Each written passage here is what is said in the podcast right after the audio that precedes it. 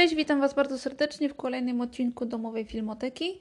Po nieco dłuższej przerwie niż zazwyczaj. E, winny temu jest mój czworonożny przyjaciel, sierściuch, który się niedawno pojawił u mnie w domu i niestety zabrał cały swój, cały mój wolny czas okupował po prostu i nie miałam czasu na to, żeby przysiąść i cokolwiek dla Was nagrać.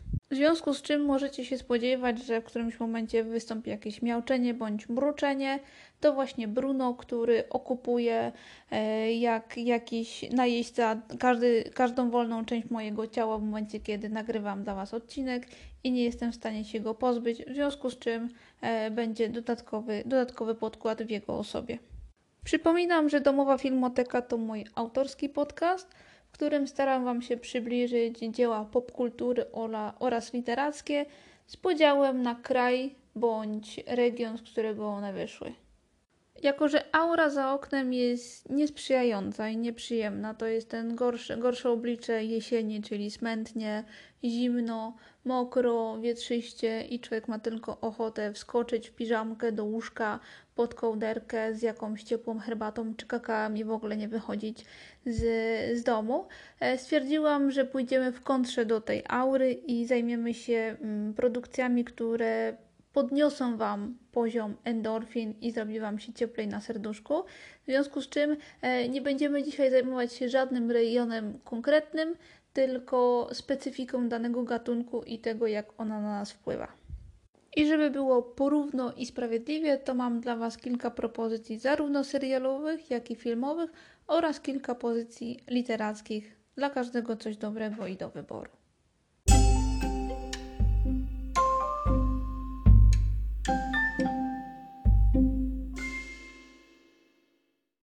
Na początek brytyjski serial emitowany w Polsce w latach 2016-19 na kanale TVN Style pod tytułem Fleabag. W rolach głównych Phoebe Waller-Bridge, autorka monodramu, który jest źródłem tego, tego serialu. Fleabag oznacza dosłownie wór pcheł. Potocznie wszasz nie chluj, natomiast w mowie potocznej osoba określana mianem Fleabag to osoba antypatyczna, taka nie wpisująca się w żadne standardy i konwenanse społeczne. Jak już wspomniałam, źródłem tego serialu jest monodram napisany przez Phoebe Waller-Bridge, wystawiany na deskach nowojorskiego teatru, w którym to nasza e, autorka i scenarzystka przedstawiała historię życia e, współczesnej kobiety e, w wielkim mieście i która musi sobie poradzić z mm, relacjami damsko-męskimi, które nie są łatwe ze względu na to, iż jest ona bardzo otwartą i taką bardzo skoncentrowaną na, na seksie osobą, która w dużej mierze e, bardzo często w, w sytuacjach, e, kiedy dochodzi do kontaktów z mężczyzną, stawia się w tej pozycji alfa. Jako, że monodram był bardzo popularny, stacja BBC zdecydowała się na nakręcenie serialu i jak pomyśleli, tak zrobili. W sieci mamy dostępne dwa sezony po 6 odcinków, każdy mniej więcej 28 minut do, do pół godziny, nie więcej. Serial przyciąga uwagę ze względu na kilka rzeczy. Przede wszystkim humor. Humor brytyjski, który e, ma tą cechę, że jest niezwykle prosty, ale jest cięty i jego riposty są niezwykle celne. Nasza bohaterka wypowiada myśli i opinie ludzi, którzy są dookoła, którzy nie zawsze mają odwagę na wypowiedzenie słów, które im krążą e, po głowie, natomiast ona jak e, z procy po prostu wystrzeliwuje to, e, o czym wszyscy, mówi o tym, co wszyscy dookoła myślą, a przez to oczywiście pakuje się w różne kłopoty i dziwne, niezrozumiałe sytuacje, które powodują, iż relacje zarówno rodzinne, jak i damsko-męskie stają na, na ostrzu noża. Magnetyczna gra aktorska Phoebe przyciąga uwagę i pozwala w pełni wejść w całą historię, a przełamanie czwartej ściany e, dodatkowo e, wciąga nas w, w całą opowieść i jest to fajny sposób na przeniesienie idei monodramu, kiedy nic nie dzieli aktora i, i widzów, a tutaj mamy jednak no, tę e, szybę ekranu, która e, która sprawia, że jesteśmy w oddali w tej historii. Tutaj zastosowana, e, zastosowany motyw przełamania tej, tej czwartej ściany, czyli mówienia do, do widza, sprawdza się idealnie i daje takie poczucie, że faktycznie partycypujemy w tych wydarzeniach, które, które oglądamy. Oprócz samej Phoebe mamy kilka y, aktorów, którzy szczególnie wyróżniają się na tle całego serialu. Przede wszystkim Olivia Colman, znana z nagrodzonej Oscarem y, Faworyty oraz dostępnej na Netflixie serialu The Crown. E, wracając do, e, do naszego serialu, czyli do e, Olivia Colman gra tutaj macochę, którą po dwóch sekundach oglądania i patrzenia na nią, jak ona się zachowuje, mamy ochotę ją udusić gołymi rękoma, powykręcać, powyszarpywać wszystkie członki i porozrzucać na cztery części świata. Do tego dochodzi postać grana przez Andrew Scotta, gorącego i przystojnego księdza, który E, powoduje niemałe zamieszanie w życiu naszej, naszej Fleabag. E, Andrew Scotta możecie kojarzyć z serialu Sherlock Holmes. E, grał on tam profesora Moriartyego. Nie zapominając przy tym jeszcze o siostrze naszej Fleabag, którą gra Sian Clifford.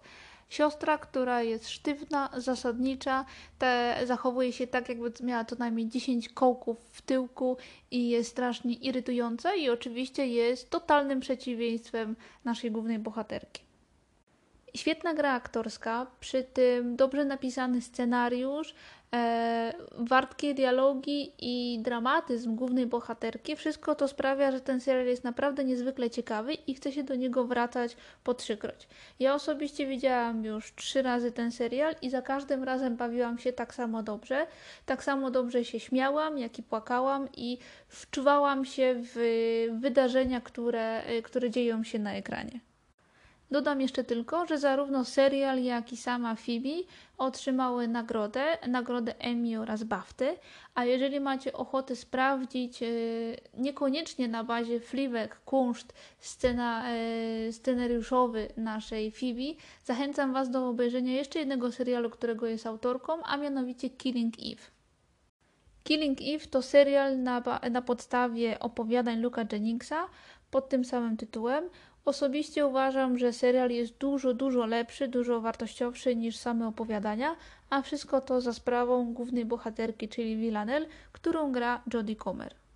Villanelle jest psychopatyczną morderczynią z Rosji, która mm, ma wybrany mózg, ma przedziwny system wartości, zamiast serca to kasę fiskalną i e, nic się dla niej nie liczy, tylko kolejne morderstwo i jak, e, jak go popełnić i właściwie niczym więcej się nie przejmuje. I chociaż mogłoby się wydawać, że jest ona kompletnie szalona, to ma gdzieś tam pozostawiony element człowieczeństwa i element uczuć, które mogą obrodzić w coś niekoniecznie dobrego, ale w coś zaskakującego zarówno dla niej samej, jak i dla e, całego otoczenia.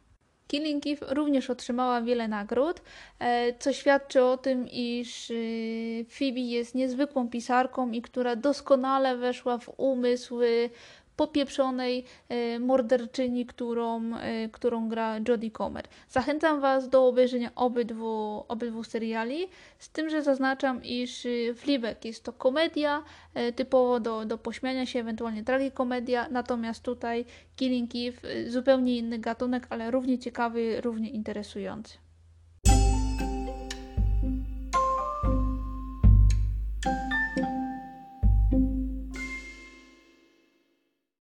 Gdzie jest mój agent? To francuski serial komediowy, który spokojnie dostarczy Wam wielu wspaniałych chwil e, podczas jesiennych wieczorów. Główna oś fabuły kręci się wokół paryskiej agencji aktorów, która musi zmierzyć się z problemem e, problemem wynikającym z tego, iż ich właściciel nagle zmarł i muszą sobie jakoś poradzić na rynku, y, na rynku agencji, walcząc z konkurencją oraz próbując utrzymać swoich jakże popularnych aktorów we własnej kieszeni. Potyczki między agentami, tarcia, umowy, kasa, e, jakieś kruczki prawne, a do tego niespodziewany, e, niespodziewany nowy właściciel, którego e, obchodzą tylko i wyłącznie pieniądze i który nie ma pojęcia o tym, jak się prowadzi agencję aktorów, z czym to się je, na czym to polega. Jest bardzo zasadniczy, twardy i właściwie zależy mu tylko na tym, żeby rozszerzyć swoje portfolio, gdyż ma na tyle dużo pieniędzy, iż może sobie na to pozwolić. Wszystko to jest niewielkim ułamkiem tego, jak niezwykłym serialem jest ta propozycja. Poza głównym wątkiem utrzymania agencji i pokazania tego, jak się pracuje takiej agencji, z czym to się je i z czym dany agent musi się zmierzyć i co zrobić, żeby utrzymać kontrakt, żeby film faktycznie powstał, mamy jeszcze tutaj e, poboczne wątki, które pokazują nam świat kina od zaplecza, świat e, aktora od zaplecza, takiego jakbyśmy się nie spodziewali. Ja bym powiedziała, że jest to e, z dużym przymrużeniem oka e, spojrzenie z dystansu na e, aktorów i na to, jak oni się zachowują w życiu prywatnym. W każdym z odcinków pojawia się gościnnie pod swoim własnym imieniem i nazwiskiem jedna z najsłynniejszych gwiazd francuskiego kina. Na małym ekranie możemy zobaczyć takich aktorów i aktorki jak e, Julien Dore, Beatrice Drell, Monica Bellucci, e, Cécile France, Audrey Fleurot, Natalie Bay, e, Christopher Lambert, Juliette Binoche czy Isabelle Adjani. Wszyscy ci aktorzy i wiele, wiele innych występują w tym serialu pod, pod własnym imieniem i nazwiskiem, przedstawiając swoją E, część swoich historii. Łatwo jest odnieść wrażenie, że gro z tych e, opowieści, które są przedstawiane, e, któregoś z tych aktorów dotyczyły. Jak nie jego osobiście, to mogły dotyczyć kolegi aktora, koleżanki aktora, że gdzieś tam w tym świecie aktorskim takie sytuacje się zdarzają. I mam tutaj na myśli takie E, takie zdarzenia, takie momenty jak e, typowe przejście na emeryturę aktora, który jest utytułowany, znany i w pewnym momencie orientuje się, że nie ma dla niego żadnej odpowiedniej roli. Z drugiej strony mamy walkę e, pokoleniową, czyli starzy aktorzy z młodymi, próbując y, zawalczyć o to samo poletko i sięgając po te same role, a jednak nie zawsze są one odpowiednie czy dla jednego, czy dla drugiego kwestia przepracowania aktorów, czyli tego, jak dużo biorą na siebie, e, czy, czy, od czego to zależy, czy zależy od osobowości aktora, czy może e, nie potrafi się zorganizować w inny sposób. Kwestia macierzyństwa, jak ciężko kobietom, aktorkom jest oddać, zostawić dziecko w domu i przejść na ten normalny tryb pracy, w którym to e, dziecko zostaje z nianią ewentualnie, a mama idzie do pracy, bo musi zarobić na, na chleb kwestia przygotowania aktora do, do pewnych roli, wyrzeczeń tego, e, czego nowego musi się nauczyć, nie wiem, jazdy konnej, śpiewu, e, tańczenia na róże, e, bycia w samotności przez jakiś czas, pobycia w lesie, tego jak aktor wciela się w swoją postać, a potem ciężko jest mu wyjść z tej postaci, bo tak się z nią utożsamił, iż zatraca się w tym aktorstwie i zatraca się w, tym, w tej postaci, którą stworzył, tracąc y, własną własną osobowość. Oprócz takich typowo egzystencjonalnych wątków, którzy, e, które są poruszane przez danego aktora, mamy też wątki seksualności intencjonalnej i przypadkowej w kinie, tego e, kiedy należy e, przerwać tą barierę, kiedy można przekroczyć tą granicę i w którym momencie aktor ma prawo do powiedzenia nie, ja tego nie zrobię, gdyż to jest niezgodne z moim, z moim odczuciem, z moją wiarą, z moją poczuciem godności, że jest to coś, co E, czego nie jestem w stanie przekroczyć, a z drugiej strony, jak bardzo e, seks i to wszystko wokół seksu e, jest wykorzystywane w filmie intencjonalnie, żeby przyciągnąć więcej ludzi, przyciągnąć więcej widzów. I z czym to, jakie to ma konsekwencje dla takiego aktora.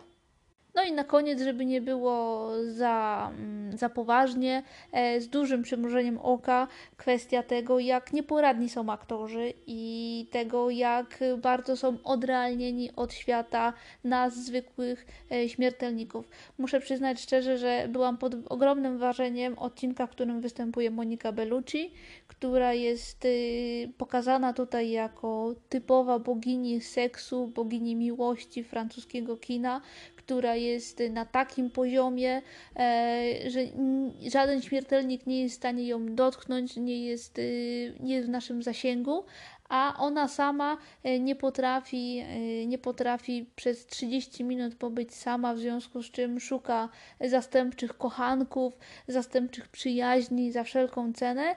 Plus e, jest na tyle odrealniona od normalnego życia, iż nie potrafi sama wstawić sobie wody na herbatę. Wszystkie te wątki poboczne nabierają drugiego sensu dla tego serialu, bo pomijając tą kwestię e, życia agencji aktorskiej i tego, jak ona się kręci, jak się rozwija i e, do czego musi agent być skłonny, żeby namówić danego aktora do tej roli bądź do innej, ewentualnie co zrobić, żeby on nie przyjął tej roli, to cała kwestia e, popatrzenia z boku na aktorów jako na ludzi, na takich, takie normalne osoby, które mogą mieć takie same problemy jak my, czyli problemy ze starością, problemy z pamięcią, problemy, nie wiem, z odchudzaniem, z jedzeniem, z miłością, z seksem, e, problemy z byciem na piedestale, wiecznie, e, wiecznie na górze i jeden czuje się z tym genialnie, fantastycznie jest mu super, a drugi wie, że to tylko praca i w momencie, kiedy schodzi ze sceny, to wkłada jakieś stare dresy i je e, zwykłą pizzę z ochroniarzem. Dla mnie, jako dla fana kina, nie tylko francuskiego, ale ogólnie, ten serial ma podwójną wartość. Po pierwsze, bawi, cieszy i fajnie się go ogląda. E, po drugie, jest e, szeroka plejada gwiazd kina francuskiego, którego uwielbiam. A po trzecie, pokazuje tych wszystkich aktorów, których mniemamy, że oni są tacy fantastyczni, że są z innego świata, pokazuje jako takie normalne osoby, które mierzą się z takimi samymi problemami jak my na co dzień. Może nie wszyscy, ale e, gro z tych ludzi jest y, na tym samym poziomie. Jedyna różnica jest taka, że oni są bardziej popularni niż my. Przyznam się szczerze, że ten serial e, zaskoczył mnie pozytywnym słowa tego znaczeniu.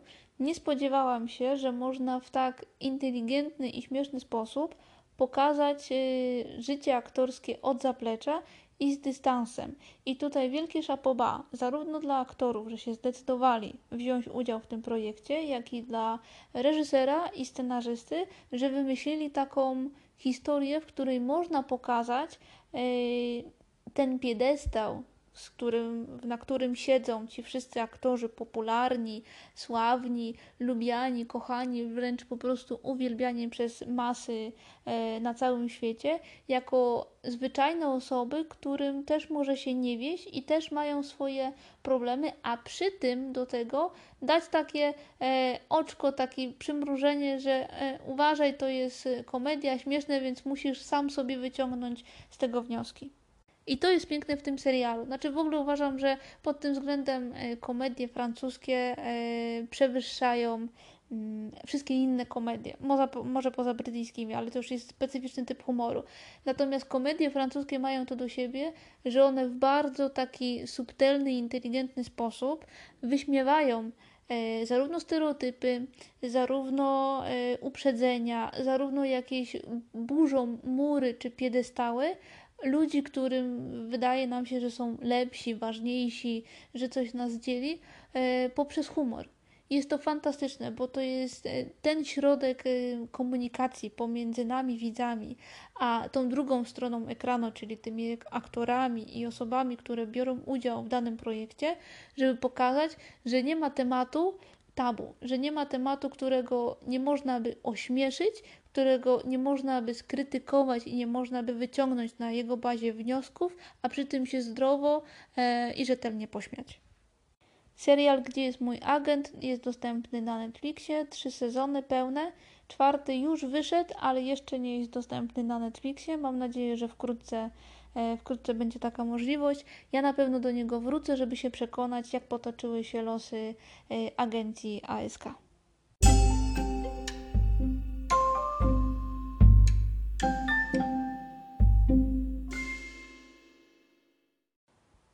Zajrzeliśmy za kulisy kina francuskiego, tego co się dzieje po tej drugiej stronie kamery. Pora zmienić rejony, zmienić temat, ale też pa patrząc z ukrycia na inną dziedzinę życia, a mianowicie na politykę.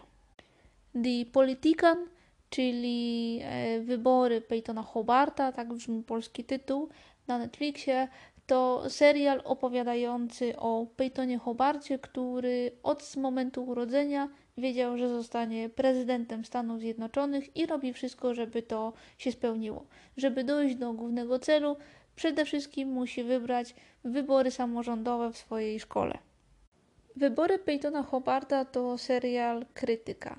Ja bym powiedziała nawet, że karykatura e, zakulisowych działań politycznych w obrębie oczywiście tutaj szkoły, uniwersytetu i tego, jak poszczególne grupy młodzieżowe walczą ze sobą, e, żeby dojść do przysłowiowej władzy. Kandydaci do samorządów mają sztaby wyborcze, przeprowadzają ankiety, przeprowadzają symulacje, e, symulacje wyborcze, robią mm, akcje pod publikę, wybierają współpracowników, którzy mogą mogą zwiększyć ich zasięg, ewentualnie mogą, dzięki którym mogą dotrzeć do innej grupy wyborczej. Wszystko po to, aby tego jednego dnia ich popularność osiągnęła e, szczytowe, e, szczytowy poziom i żeby wygrali w tym dniu. Wszystko potraktowane serio, całkiem poważnie, bez żadnej ściemy, bez żadnego mrugnięcia oczkiem. Każdy jest śmiertelnie poważny, wie co ma robić. Każda pomyłka to kolejny minus 5% popularności, 5% y, zdobytych głosów. Wszystko musi być jak najbardziej profesjonalne i nikt nie, nie może być mowy o żadnej obsuwie, o żadnych romansach. Wszystkie brudy muszą być wyprane, schowane, zamiecione pod dywan, nic nie może wyjść, a jeżeli wyszło na światło dzienne, to tylko intencjonalnie, żeby zniszczyć przeciwnika. Peyton Hobart jest y, ambitnym młodym człowiekiem, który chce dojść do władzy dzięki swojej ciężkiej pracy i swojej pomysłowości.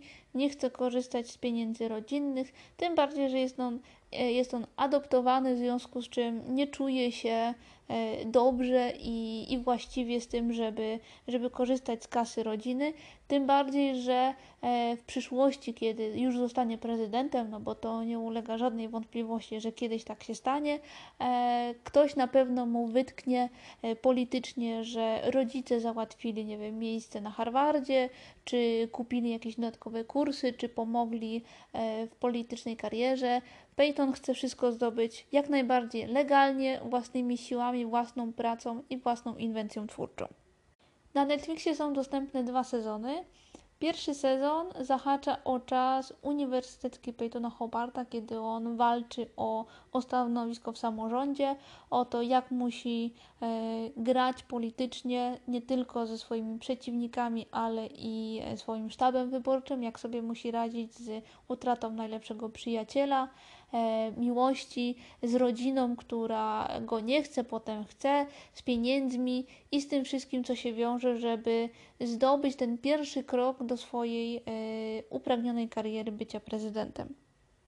W drugim sezonie przenosimy się do Nowego Jorku, gdzie Peyton będzie walczył o stanowisko senatorskie ze starą Wygą, która od wielu, wielu lat jest e, panią senator Nowego Jorku, czyli Didi Standish, którą gra Judith Light. Obok Judith Light mamy jeszcze jedną gwiazdę starszego pokolenia, czyli Beth Midler, która wciela się w rolę szefową kampanii Hadassah. W drugim sezonie mamy typowe starcie dwóch pokoleń, starszych i młodych, ludzi, którzy od dawien dawna piastują ten sam urząd i młode osoby pełne werwy, energii, nowej idei, które próbują coś zmienić i e, zagospodarować e, miejsce, w którym żyją na nowy, lepszy, ekologiczniejszy sposób. Pomimo tego, iż tematyka drugiego sezonu jest bardzo popularna, czyli ekologia, oszczędzanie wody, e, życie zero waste, to mimo wszystko jest bardzo duży dysonans pomiędzy pierwszym a drugim sezonem. Widać, że twórcy nie mieli pomysłu na drugi sezon, odgrzewają utarte ścieżki, powtarzają ten sam schemat, przypiekają tego kotleta na, na kilka różnych sposobów, ale to jest wciąż to samo. E, młodzież tutaj e, aktorska goni własny ogon i niestety blednie w porównaniu z e, aktorami starszego pokolenia, zwłaszcza przy e, Beth Midler, która za każdym razem kradnie po prostu scenę e, i wszystko, co w każdym momencie, kiedy ona się pojawia, e, ekran jest jej, jej mimika twarzy jest tak ekspresyjna i tak niezapomniana i potok słów, który po prostu wyrzuca jak z procy jest niesamowity i to wszystko gaśnie. E, cała ta młodzież, y, która powinna być pełna werwy i energii i takiej świeżości i polotu, gaśnie, bladnie przy, przy starszym pokoleniu. Przyznam szczerze, że nie to się rozczarowałam drugim sezonem. Tym bardziej, że byłam bardzo zarejana po, po końcówce pierwszego, gdyż tam ten te wybory samorządowe były tak rozdmuchane i napompowane do granic po prostu wytrzymałości e, i tak przesadnie, wszystko sztywne było robione tak poważnie i serio, jakby to życie od nich wszystkich zależało, że po prostu no jeden krok i, i popada się w szaleństwo. Tutaj no niestety widać, że są powtarzane schematy z pierwszego, e, z pierwszego sezonu, aktorzy się nie rozwijają, tak jak mówię, gonią własny ogon i i niestety ten czar e, pryśnie i niejednokrotnie myślę, że e, tutaj starsze pokolenie e, ratuje akcje, ratuje sceny swoją, swoją charyzmą. Nie pomaga niestety obecność Gwyneth Paltrow, tak w pierwszym sezonie, jak i, jak i w drugim. Kocie. Mało tego, że pokolenie młodych aktorów nie, nie pokazuje niczego nowatorskiego ani odkrywczego, to też obecność Gwyneth Paltrow nie pomaga, a myślę, że szkodzi. O ile w pierwszym sezonie miała to jeszcze jakieś racje bytu, e, żony i matki, która podpisuje kontrakt małżeński tylko po to, żeby żyć w luksusie i niczym się nie przejmować, o tyle w drugim sezonie staje e, w szranki do, do kongresu z jakimś przyszłym panem prezydentem, ma od czapy pomysły i w ogóle jest jakaś taka e, odrealniona i su, surrealistyczna w zupełności, zarówno jej, jej pomysły, jak i ona sama i to psuje cały, e, cały serial już doszczętnie. Pomimo tego, że jest duża różnica pomiędzy pierwszym a drugim sezonem, mimo wszystko zachęcam Was do obejrzenia e, tak pierwszego, jak i drugiego sezonu, bo e, w każdym z nich można znaleźć jakieś elementy e, ciekawe i interesujące. Tak jak mówię, pierwszy sezon jest całkiem spoko i fajnie się ogląda i ta, ten surrealizm i takie na, nadmuchanie tej bańki politycznej, tego wydumania takiego e, poważności całej sytuacji jest y, naprawdę śmieszne i, i takie krytyczne w dobrym słowa tego znaczeniu. Natomiast no, drugi sezon tutaj to starsze pokolenie jednak robi swoje i można można popatrzeć na nich, jak, e, jak grają. Przy tym jeszcze no, Peyton śpiewa od czasu do czasu, ma piękny głos, e, pokolenie Glee, więc, e, więc można czegoś posłuchać. Natomiast no, nie spodziewajcie się przy tym drugim sezonie, że będziecie aż tak bardzo zauroczeni. Być może, być może spodoba Wam się dużo bardziej niż mnie, ale no, każdy ma swój punkt widzenia, tak? Mimo wszystko zachęcam Was do obejrzenia obydwóch, obydwóch sezonów. E, na Netflixie dostępne. Niestety, e, z tego co słyszałam, e, jest w planach trzeci sezon. Nie wiem po co. Nie sądzę, żeby mogli się jakoś rozwinąć aktorzy czy, czy scenariuszowo, żeby tutaj pokazać coś nowego. Jeżeli będzie to samo, to będzie typowy, już spalony po prostu temat, który powinien być dawno temu zagrzebany.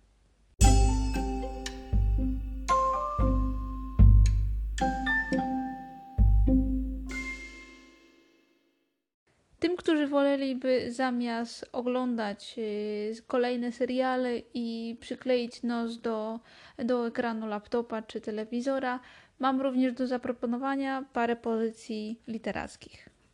Pierwszą z nich są antybaśnie z Tysiąca i Jednego Dnia Marcina Wolskiego. Marcin Wolski jest pisarzem, dziennikarzem oraz satyrykiem pochodzącym z Łodzi który napisał bardzo wiele książek science fiction oraz y, satyrycznych. I pozycja ty, antybaśnie z Tysiąca Jednego Dnia jest rozszerzoną wersją wydaną w 2004 roku. Książka ta to zbiór baśni oraz wierzeń ludowych w, przedstawione w krzywym zwierciadle, przepuszczone przez e, taką twórczą maszynkę wyobraźni naszego autora, która przedstawia dzieje i losy Amirandy. Amiranda to trapezoidalne królestwo, którego dzieje poznajemy w mało uszeregowanych chronologicznie opisach baśniowych i, i wierzeń ludowych. I mamy tutaj takie odniesienia jak do pana Twardowskiego, do Kopciuszka. E, są, tu, e, są tu takie rzeczy jak e, czapka niewitka, czy mm, wampiry o, o skrupułach jakiejś. E, jest y, góra szklana, która na samym końcu okazuje się dołem szklanym i wiele, wiele innych. Książkę czyta się naprawdę dobrze. Jest ona napisana zwięzłym, fajnym językiem satyrystycznym. E, Wolski tutaj odnosi się do wielu rzeczy w rzeczywistości, komentuje pewne sprawy. E, jest bardzo dużo odniesień do baśni, które znamy nie tylko z literatury, ale i z popkultury. Królewna Śnieżka, Kopciuszek, Mikołaj, e, Czapki Niewitki, Wampiry, e, Pan Twardowski, e, zamachy na Hitlera i, i inne tego typu rzeczy. A całość jest napisana w taki sposób, że każdy rozdział jest oddzielną baśnią, w związku z czym nawet jeżeli nie mamy za dużo czasu w ciągu dnia, żeby poświęcić na czytanie takiej książki, to wystarczy godzinka na dwie czy trzy baśnie i spokojnie możemy odłożyć książkę na półkę na dwa, trzy czy trzy dni kolejne, po to, żeby później spokojnie do niej wrócić i, i nie gubimy wątku historii, nie gubimy całokształtu opowiadania. Niewielkim minusem może być ten brak takiej ścisłej chronologii. Pewne wydarzenia poprzedzają coś, co czytaliśmy wcześniej, ewentualnie później, i czasami czytelnik może się pogubić, ale e, naprawdę to nie wpływa jakoś znacząco na, na cały odbiór historii. Baśnie te to taki fajny sposób na e, zapoznanie się z twórczością Marcina Wolskiego. Jak ktoś lubi science fiction, e, alternatywną rzeczywistość, e, opisy rzeczy w krzywym zwierciadle, e, przewracanie na lewą stronę czegoś znanego i pod, po, podanie go w, w innym kątem, pod innym kątem, opisanie go pod innym kątem w inny, ciekawy i niecodzienny sposób, to ta pozycja naprawdę jest pozycją obowiązkową. Przede wszystkim można łatwo się zapoznać z kunsztem i, i piórem Marcina Wolskiego, a po drugie e, jest ona na tyle łatwo napisana, że po dwóch czy trzech opowiadaniach będziecie w stanie e, domyślić się, będziecie w stanie ocenić, czy to pióro jest dla Was, czy nie i albo przeczytacie do końca e, baśnie, albo się od nich odbijecie i stwierdzicie, że nie, to nie jest dla Was.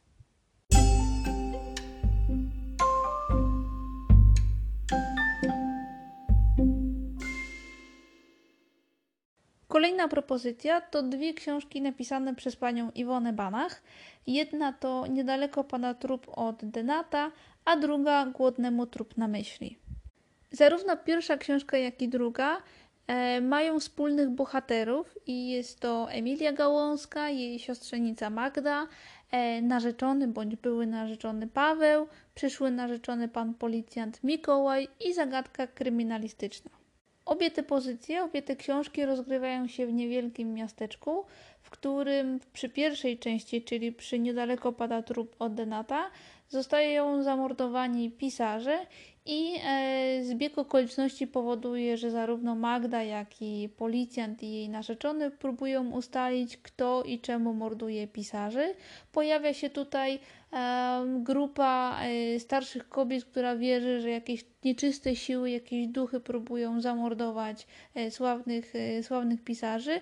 Do tego Emilia Gałązka, czyli ciocia naszej Magdy, która, e, która wierzy, że wkrótce nastąpi koniec świata i należy się do niego przygotować, w związku z czym od lat próbuje magazynować jakąś żywność w puszkach, e, robi bunkier, e, przygotowuje się survivalowo, ma jakieś dziwne grzyby, urządzenia, które wyglądają, nie wiem, na, na żelazko, a okazuje się, że to jest jakaś parownica do podłogi i wiele, wiele innych. Natomiast druga część, czyli Głodnemu trup na myśli, e, dzieje się również w tym samym miasteczku, natomiast y, Cały splot wydarzeń e, ma na celu wyjaśnienie e, okoliczności śmierci jednej pani, która, e, która okazuje się, że przebywa, przebywała właściwie w sanatorium dla grubasów w rzeczonym małym miasteczku. Obie te książki to są dwie oddzielne historie. Każda z nich ma swój początek i koniec, i to, co je łączy, to oczywiście bohaterowie i jakieś wspólne przeżycia, które mieli w poprzedniej części. W związku z czym dobrze jest zacząć czytać od y, Niedaleko pada trup od Denata, a później przejść do Głodnemu trup na myśli. Co do wątku y, humorystycznego, to przyznam się szczerze, że przy pierwszej części uśmiałam się jak nigdy. Mimo tego, że humor jest rubaszny, prosty i taki nieskomplikowany, to naprawdę bardzo lekko wpisuje się w całą historię i świetnie współgra z y, charakterystyką postaci i naprawdę y, na taki y, ciemny, smutny i, i deszczowy wieczór ta pozycja jest naprawdę bardzo dobrą lekturą, która poprawia, poprawia nastrój. Co do drugiej części, już ten poziom e, humoru i takiej, e, takiej nowości no troszeczkę przemija i, e, i widać, że mm, ta druga część była pisana już na, na fali pierwszej, pierwszej pozycji. Nie mówię, że jest dużo, dużo gorsza, natomiast czuć po prostu, że zabrakło troszeczkę pomysłu i zabrakło polotu co do, co do rozwoju postaci. Tutaj w dużej mierze w drugiej części wszystko opiera się na tym, na tym sanatorium dla, dla grubasów, na mm, takim ośrodku do odchudzania, które po prostu daje mikrusie e, porcje tym swoim pensjonariuszom i każdy z nich musi po prostu ukry w ukryciu jeździć do jakichś fast foodów po to, żeby się najeść, żeby nie porczało w brzuchu i, i właściwie to tyle. To jest ten najbardziej, e, najśmieszniejszy wątek całej, całej historii.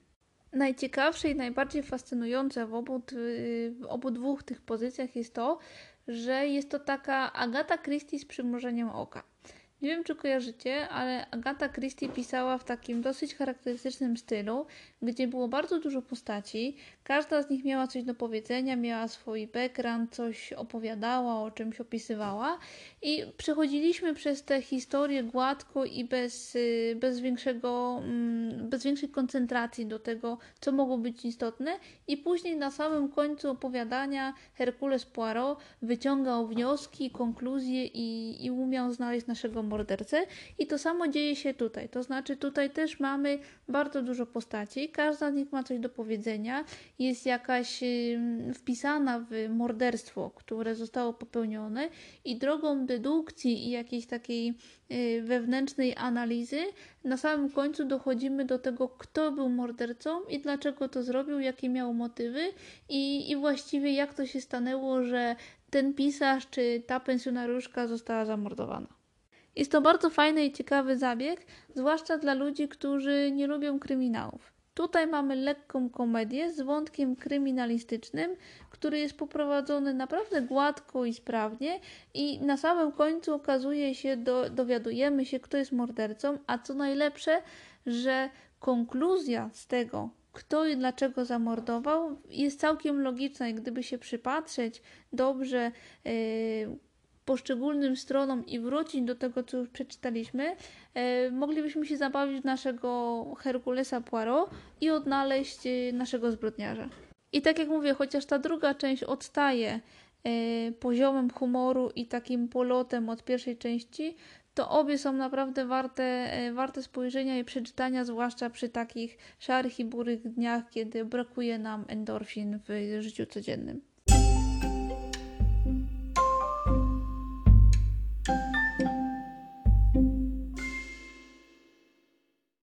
To wszystko na dziś. Mam nadzieję, że niektóre z tych pozycji pozwoli, pozwoli Wam zwalczyć e, jesienną aurę i nudę. I do usłyszenia w następnym odcinku. Pozdrawiam, trzymajcie się ciepło. Cześć.